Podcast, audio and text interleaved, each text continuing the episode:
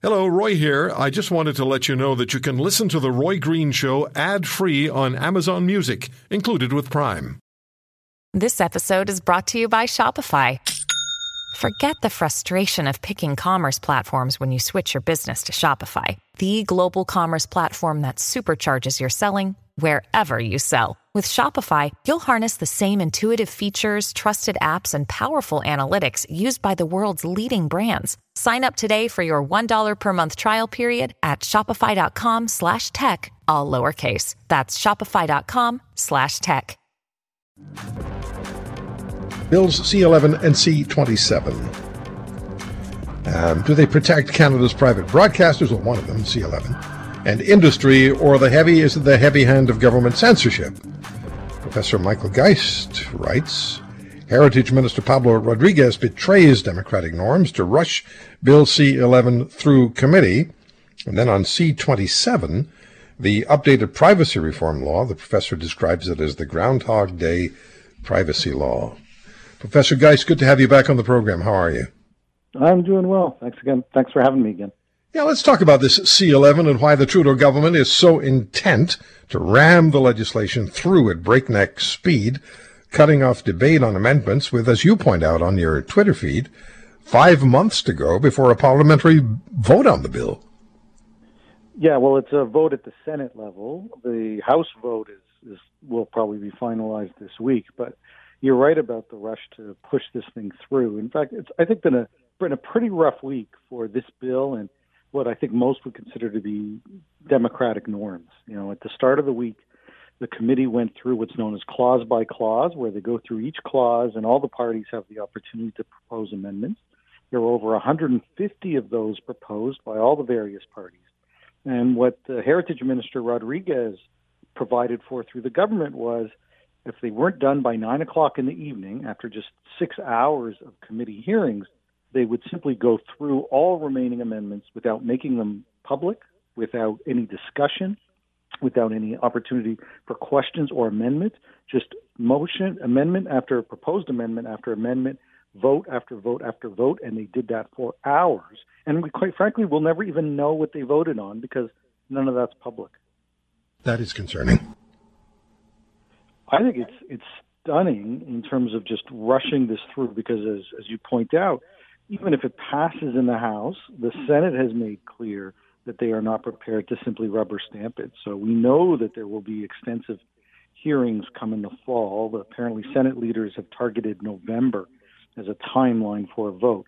So this is just a false deadline. It's one created by the Heritage Minister Rodriguez for for a political victory. But I, I guess you have to ask the question: at what cost? You know, to to mm-hmm. abandon some of those kinds of democratic principles, and then towards the end of this week, just yesterday, uh, you had government MPs claim that the concerns that have been raised by more than a third of the witnesses who raised issues around regulating user content, and they're now describing that criticism as misinformation.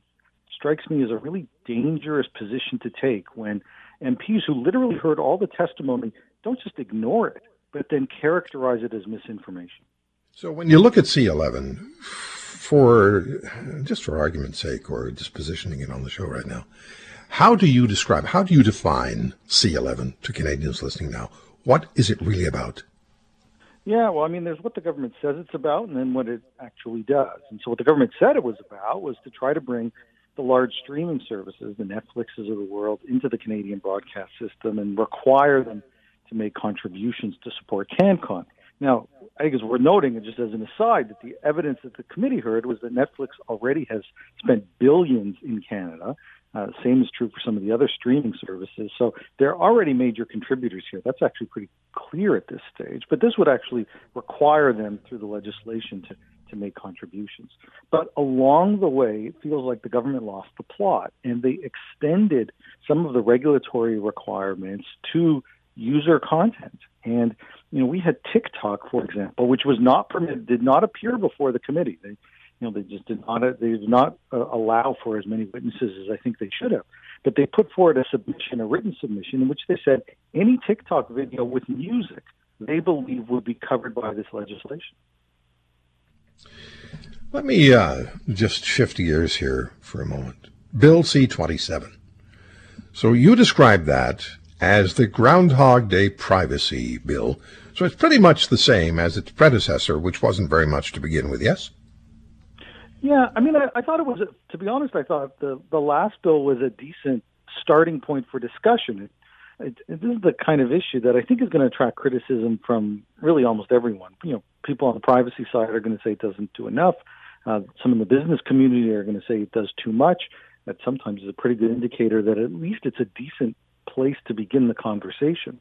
I think my, my concern and a little bit of frustration is that the government introduced roughly the same bill with a few with a little bit of tinkering about a year and a half ago, and the current hair, the current industry minister Champagne literally just let it die. I mean, there was just no interest in the government in trying to move it forward. It never even made it out of the House to be studied by committee. Government gets reelected, and we again go through months and months and months of delay. And I think there was some expectation that the government would actually come back with something new, that it would take that time to, to reflect on the feedback they got. But they're just running it back. And it really does beg the question whether or not there's any political will to do what to go where they weren't willing to go before, which was to actually ensure that Canadians have the kind of privacy protection they need.